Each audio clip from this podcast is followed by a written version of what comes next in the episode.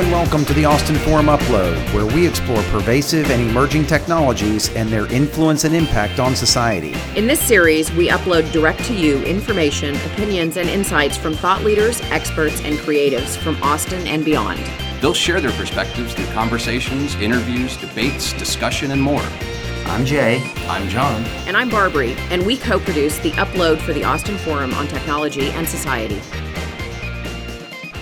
Welcome to the Austin Forum Upload. I'm Jay Boisseau, the director of the Austin Forum, and I am very pleased to welcome back to the show for the third time my guests and friends, Byron Reese, the CEO of GigaOM and an author and futurist, and Professor J. Craig Wheeler, the Samuel T. and Fern Yanagisawa Regents Professor of Astronomy Emeritus at the University of Texas at Austin. Thank you guys for gracing the show again. Welcome back. Always fun. Looking forward to it. Let's have let's rock and roll. So we've had two episodes where we've talked about AI in each one and we've moved around that in different ways. Today I want to make it very focused, although I'm sure it'll end up open-ended as our previous two, on AI and robotics and what one and both mean for the future of work and therefore for the future of humanity and society. So there are people who fear that as AIs move beyond very specific tasks and as robotics gain capabilities to also exceed human physical capabilities, that coupled with AI perhaps exceeding their mental capabilities, what's left for us to do? And what does that portend for society? So that is a simple question with an open ended possible set of answers. So Byron, I'd like you to start with this. Can you shape that conversation for us as you did in your book? I'd be happy to. So, uh, very quickly, there's three different viewpoints on that setup. One is that uh, eventually machines are going to have general intelligence and they're going to be able to do everything we do and they're going to be able to paint better paintings and be better presidents and write better poetry and all the rest. And, and every single job will be gone. There's nothing they can do that we want. The second one, uh, I would say, is more prevalent, which is that um, as the rate of change increases and robots are able to do more and more things, you're going to have uh, un- more unemployed people. We're going to enter into kind of a permanent Great Depression where they're just people who can't add economic value, or things are changing so quickly they just can't keep up. And then there's a third view, which is all of that crazy talk. These tools basically increase people's productivity and the great problem in the future is going to be there are not enough people to do all the things you can do with all the new technology.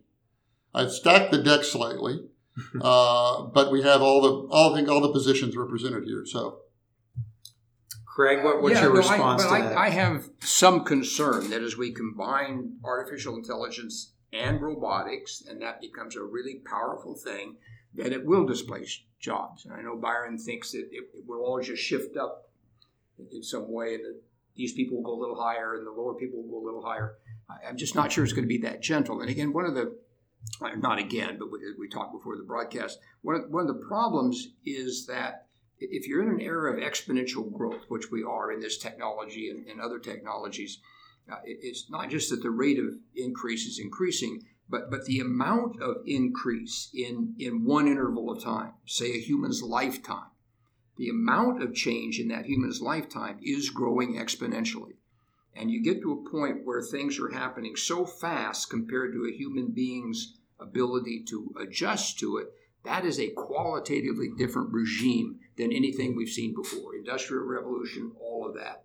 It's just it's just different, I think.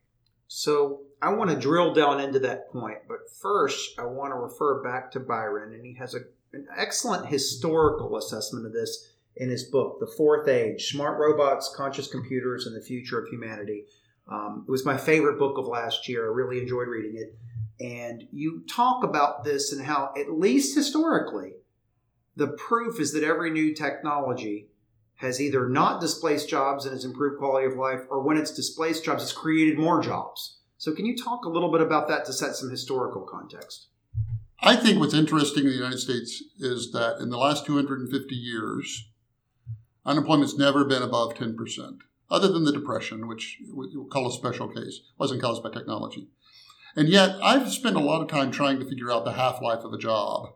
I think it's 50 years. I think ha- every 50 years we lose about half of all the jobs. Um, And so you say, well, how do you do that? How do you lose half of all the jobs in 50 years, but never have systemic unemployment? And the, the reason is, is, is what uh, Craig was just alluding to, is that new technologies come out, and what they do is they increase people's productivity. And that is always a good thing. If you don't think it's a good thing, then you should lobby that we all work with one hand tied behind our back and lower our productivity. If you did that, you need a whole lot more people to do anything and you would you would create a lot of jobs, but they wouldn't pay anything because productivity is way down. So all these technologies come out and they uh, increase people's productivity, and uh, they they create all this new opportunity. Now the idea that somehow it's moving faster than before, it seems like it. You would think that, but I'm not sure it's the case. We went from generating five percent of our energy with steam to 95% in 22 years. Think about what that did. All the draft animals, all the transportation, we replaced them all with all these machinery. We electrified industry in this country in seven years. Because think about it, if you didn't have electrical machinery when other people did, you were, you know, so we just did, so we go in and we make all, and, and yet, if I were to graph the United States unemployment level on a wall for the last 250 years, and I say, find electricity on there, find steam on there, you couldn't. It doesn't even move, doesn't even budge, nothing happens. And it's because these technologies are fundamentally empowering the people. And that's a great thing. AI is wonderful. If you take somebody with little education and put a tool in their hand that's got AI in it, they're as, as smart as that is now. If, if, if everybody could go to bed tonight in this country and wake up with 20 extra IQ points, you'd do it. And yet, if you wouldn't, then you say, well, it'd be better if we all woke up with 20 less. But that's what AI does. We go to bed at night, we get a tool, and the next day we have 20 extra IQ points. And that is fundamentally empowering. The chance that we'll have any unemployment from this is, uh, and I'm about to wrap up here, um, but I, I, would also say this that you may have read this statistic that 47% of jobs are going to be destroyed by automation. And it's, it's a fine study out of Oxford, but that's not what it says. It says 47% of things people do in their jobs can be automated. Very different thing. The OECD looks at it and, and said, what actual jobs can be eliminated with technology uh, over the 20 year period. I think they came up with a 12%. Because when you start thinking about it, you're going to have a robot plumber that can come into your house and figure out what you want. Or you're going to have a robot pastor. You're going to have a robot painting the curbs on the street. It's like there aren't business cases to build all those things. And, and, and, and, and so many things just cannot be automated. And so I would close by saying I'm bullish because right now the problem is we have we have people doing jobs that machines can do. We haven't invented the machine, but we have people doing jobs machines can do. And I think that's inherently dehumanizing by definition. And I want to build machines to do all those jobs and free people up to do all the things that uh, only people can do. I challenge anybody, wherever you are, look out your window and spot all the things that need to be done. All the things outside your window that need to be done. The curb that needs to be beautified. I mean, all of it. And, and you're going to see there's inexhaustible opportunity for people. Craig, do you have a response to that? I don't know that we're going to turn everybody into curb painters. I, I don't think that's a viable solution. And, and, and yes, I mean, people are, companies are trying to make people more and more productive by bringing in the automation, by bringing in the AI, by bringing in the robotics. And I'm just afraid that there is a point where that's going to break at some level. If you're an individual guy who is losing his job at Amazon, because he used to be able to move the books around and now there's a robot doing that. That's that's not helping that guy a whole lot, I don't think.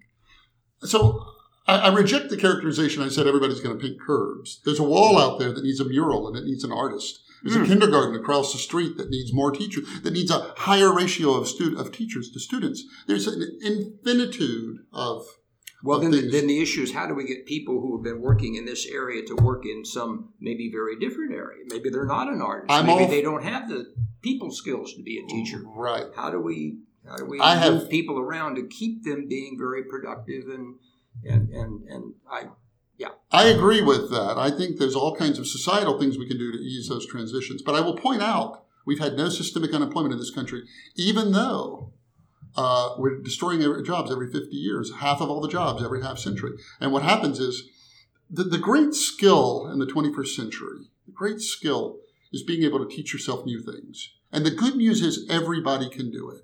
Uh, if, if you, when I think of everything I learned in school, what do I use today? You know, Yeah, exactly. He, he just did a goose egg. There's only one class I could have taken in high school I'd be using right now, and that's typing, and I didn't take it. And so everything I do today in my job, I've largely taught myself. And if my job went away, I would teach myself something new. And I think everybody can do that. The, the challenge is not you've got to take that Amazon worker and turn him into a geneticist. The question is, can that Amazon worker learn to fix that machine, or can they learn to uh, fill out the manifest? Can they do something just a little higher up? And that's why we've maintained full employment. So you said twice now that the, the, the jobs turn over every 50 years. Suppose they start turning over every five years. That could be a qualitatively different situation. Absolutely. Absolutely. I don't personally believe we're losing jobs faster than we used to. And I don't have to go back too far, I think, to make that case. I think if you, Mosaic browser came out 26 years ago, so the internet, 25 years old. And if, if you went back 25 years and said, what's this thing going to do to jobs? If somebody was far, farsighted, they would say, you're going to lose all the stockbrokers, you're going to lose all the travel agents, you're going to lose the newspapers, you're going to lose the yellow pages. And you would have been right about every single thing and a, and a thousand more. But you would never have seen eBay or Etsy or Airbnb or Uber or uh, Google or a billion, a million companies that generated $25 trillion in wealth. You, didn't, you can't see what's created, you only see what's destroyed. And if, if we were able to absorb the internet, uh, I, I, think even if AI triples it or quadruples it or, or what happens, we're so versatile. I think of the antithesis, which is if I had been born 150 years ago, I would have born, been born a farmer and died a farmer. And my father probably would have been born a farmer and died a farmer. And, and now we're finally getting to a world where people can chart their own destiny. So these are great points. And I, I want to play devil's advocate to that just for a second, because mostly because I want to hear you argue me out of it. And I'm probably going to play along with Craig's line of reasoning here just a little bit. We've had agriculture for five or six thousand years, or ten thousand years, somewhere in the thousands of years. We've had computers in the number of decades, so much less time than we've had agriculture. Industry was, of course, in between in sort of the number of centuries, right? And so things, as you talk about in your book, are changing faster. They're not changing by the, we're not adding the same amount of new information every day. We're adding exponentially more information every day. So I worry that with our finite brains and our linear timescales, that this exponential increase in knowledge is going to create new jobs and destroy old jobs at an increasing rate. So that's worry number one. Worry number two is that we've never made tools before that could replace us, merely augment us. Are we on the verge of making tools that can replace us in more general ways? And by the way, I'm still an optimist in the end. Um, these are just a couple of my dark concerns. Are, are we going to replace an awful lot of human jobs with artificial intelligence on the mental side and with robotics on the physical side. And it will it happen on a time scale that people can no longer adapt and retrain within their life. Over time, yes, but within their life, can they or will it cause some societal severe societal issues? So I, Byron, I know you've thought a lot about this and you've argued against it based on history. Uh, Craig, I know you've thought about this and have some concerns about it as well. I'd love to hear what you two think in terms of those fundamental parameters of finite human capacity, exponential expanding knowledge and capability, and the thresholds of capabilities when they surpass a human capability.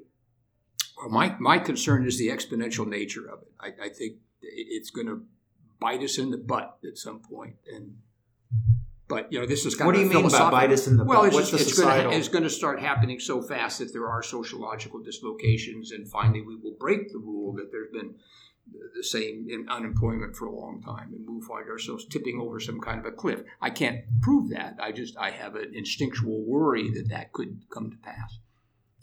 Byron's more optimistic.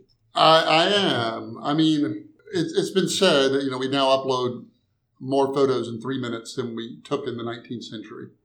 You know, I think we've I think we've had exponential increases for a while.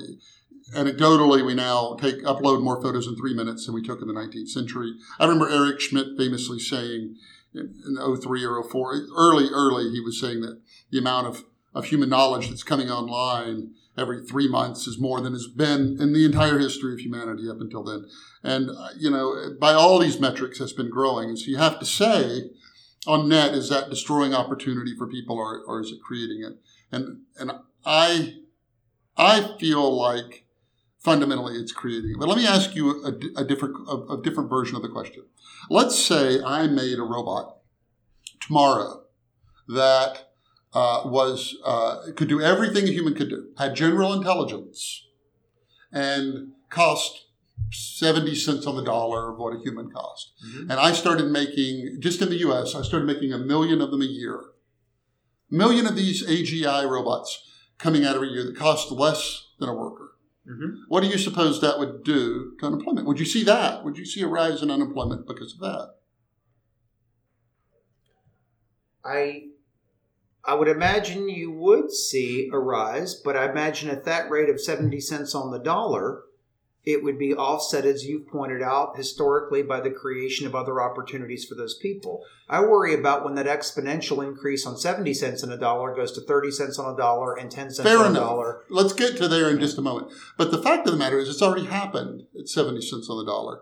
From 1940 to 1980, you had a million women join the workforce in the United States every year working at 70 cents on the dollar for what a man, an equally capable person working for less. And you never, you can't look at that on a wall and see unemployment ever going up. Never went up. Million new people a month, a year being poured into the workforce.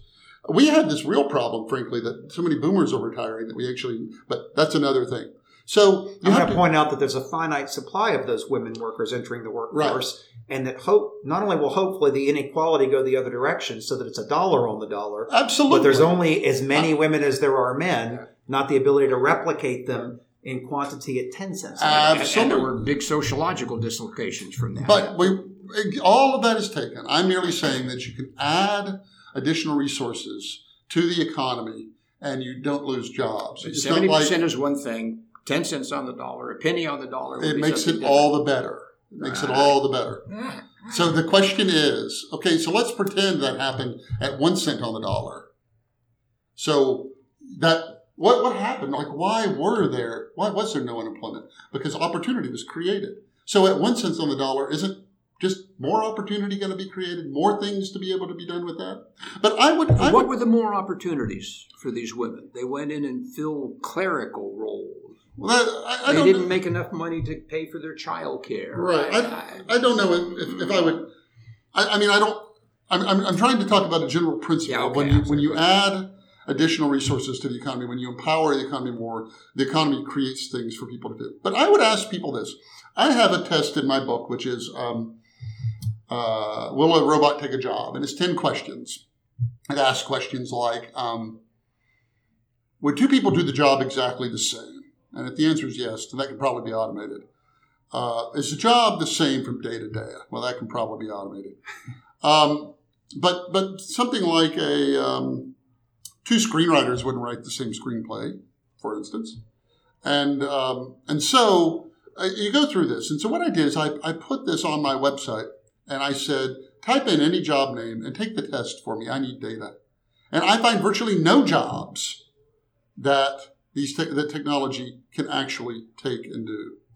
Find out. And the reason I believe this, by the way, is that when I say, when I ask people, like, hey, what are some examples?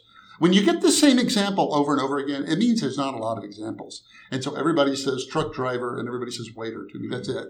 And it's like, you don't have 600 of those, do you? You don't have kindergarten teacher and um, hostage negotiator and fire marshal. And uh, I mean, you can walk around the street and just look for all of these things and, and say, could I make a, a, machine to replace that? And you can't. But what you can do is make people more productive, and that's what these technologies do. I I love that direction as long as they are tools that make people more productive. I feel we're in good shape.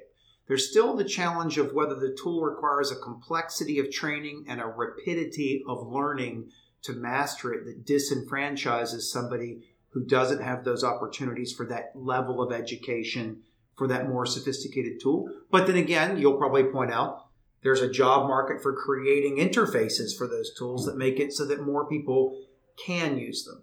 I think the question for me, and overall, I'm an optimist. Just the one concern I have is how do we account for the fact when they the combination of the AI and the robotics can replace more than the truck driver and the waiter, but can replace many, many more complicated. Because there are things that these AIs can do now that I don't think I would have believed ten years ago that they would be doing. Replace now. college professors, replace lawyers. I, you know, I, I can imagine. I think we should replace. We can replace lawyers. I, no. But why would they not have said the same thing about farmers? Ninety-seven percent of people are farmers. What are all these Oh. I, th- I think this one's coming. Actually, I think that there are new techniques for farming. no, I'm saying in, in the past, you would have said the same thing. Like, what are all these farmers going to do?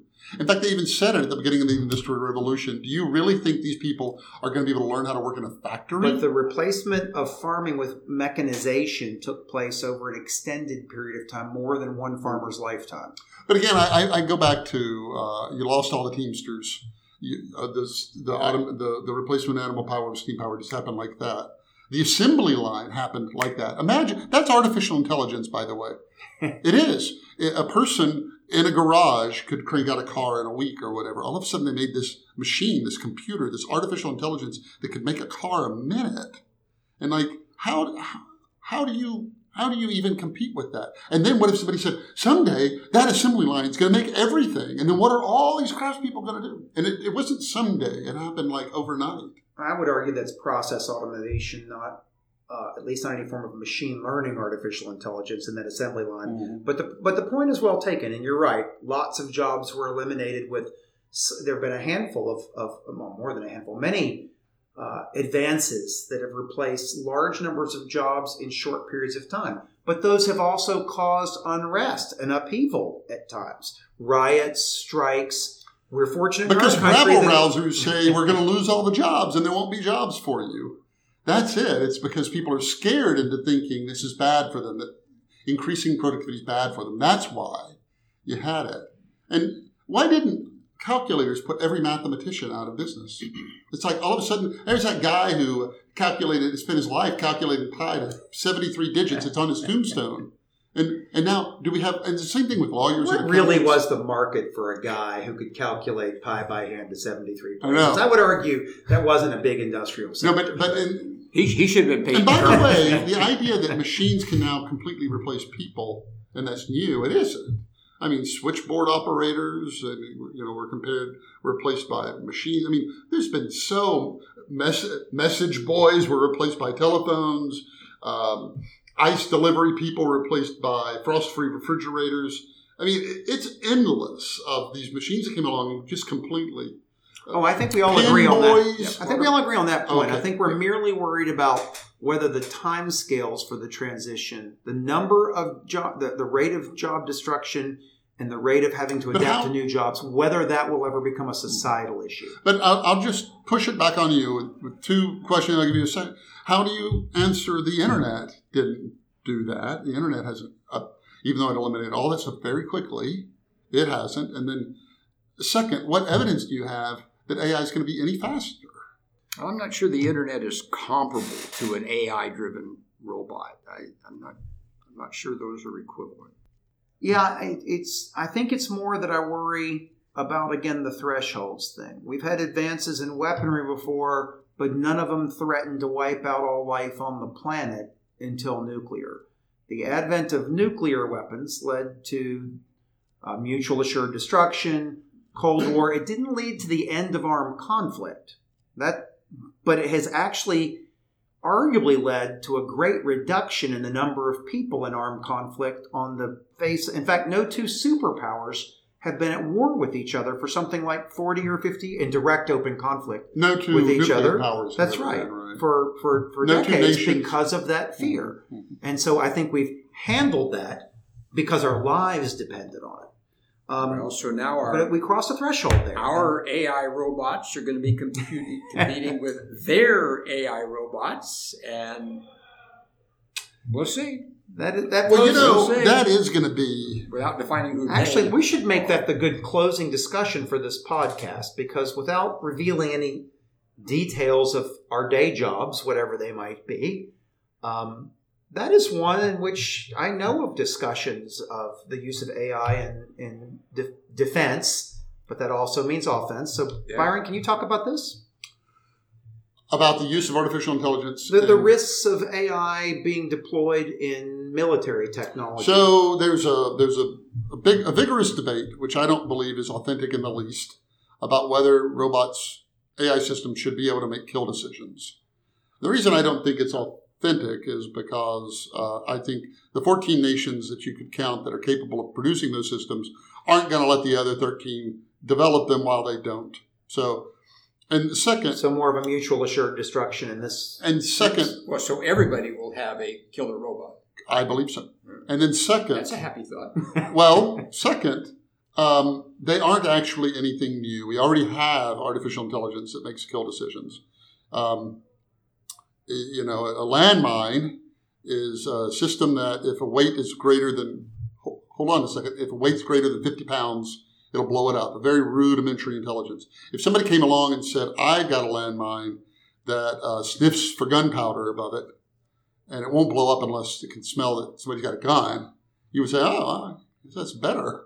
And then somebody else says, well, I've got one that has a camera built into it, and it makes sure that it's a soldier wearing a uniform, and they have a gun, and then I'll blow up. And you say, well, I guess, I guess I'm for that too. And, and so each step along the way, you would say, um, a reasonable person would say, well, a system that is more discreet and making sure who it kills. So people will, will logically say that right now. But right now we have smart bombs that uh, that that try to assess a target and blow it up based on smarts that it has on board. We have, um, and, and so I don't actually think it's anything particularly new. We're just going to get a lot better at it. But I do believe people will uh, develop killer robots.